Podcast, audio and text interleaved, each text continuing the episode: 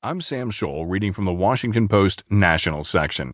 A GOP stunt backfires and accidentally reveals a truth Republicans want hidden by Greg Sargent. With the Republican campaign to repeal and replace the Affordable Care Act now set to enter its final frenzied push, the Indianapolis Star reports that the Indiana GOP attempted a stunt that was supposed to provide Republicans with more ammunition against the law, but the stunt went awry. The Indiana Republican Party posed a